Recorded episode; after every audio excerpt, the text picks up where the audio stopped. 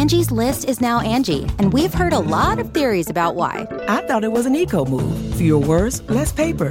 No, it was so you could say it faster. No, it's to be more iconic. Must be a tech thing. But those aren't quite right. It's because now you can compare upfront prices, book a service instantly, and even get your project handled from start to finish. Sounds easy. It is, and it makes us so much more than just a list. Get started at Angi.com. That's A N G I, or download the app today. It's Ask Dr. Phil. As parents, you do not want your children mooching off of you as they grow into adulthood.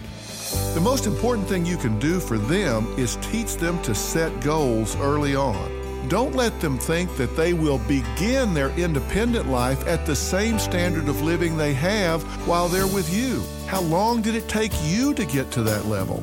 So be sure they're realistic about where they start. Hold them accountable and make sure they live within their means, not your means, but their means.